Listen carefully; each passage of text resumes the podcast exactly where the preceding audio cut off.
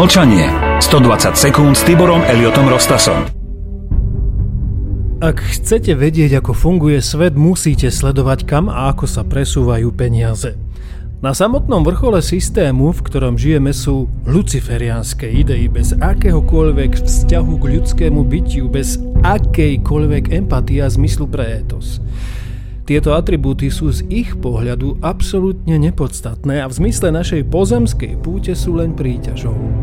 K tomu, aby sa tento systém, ktorý priamo pred našimi očami kolabuje, udržal, potrebuje našu spolúčasť a vedomý súhlas – Svet, je nám premietaný v nepretržitom filme dobrodružstiev, napätia, zábavy, akože objektívnych správ, prosperujúcej ekonomike, inteligentných a obetavých vodcoch, inštitúciách zaoberajúcich sa občianskou spoločnosťou, je katastrofálne živá ilúzia.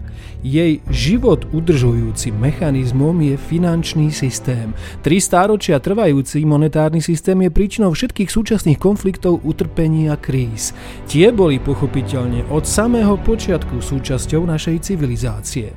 Tento model sa vždy zrútil sám do seba, no tentokrát prenikol do všetkých vrstiev spoločnosti tak dramaticky, že môžeme hovoriť o historicky bezprecedentnej civilizačnej katastrofe.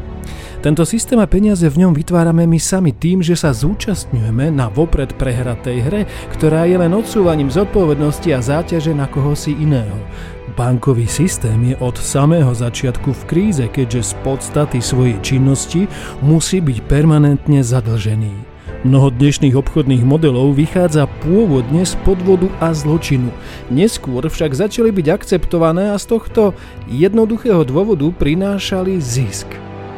Banky vám totiž vytvárajú peniaze tak, že vám ich požičajú. Stačí váš podpis na úverovej zmluve a týmto ste ako spolupáchateľ vstúpili do systému, ktorý z masy na prízemí pyramídy odsáva všetku životnú energiu prostredníctvom úverov, úrokov a úrokov z úrokov.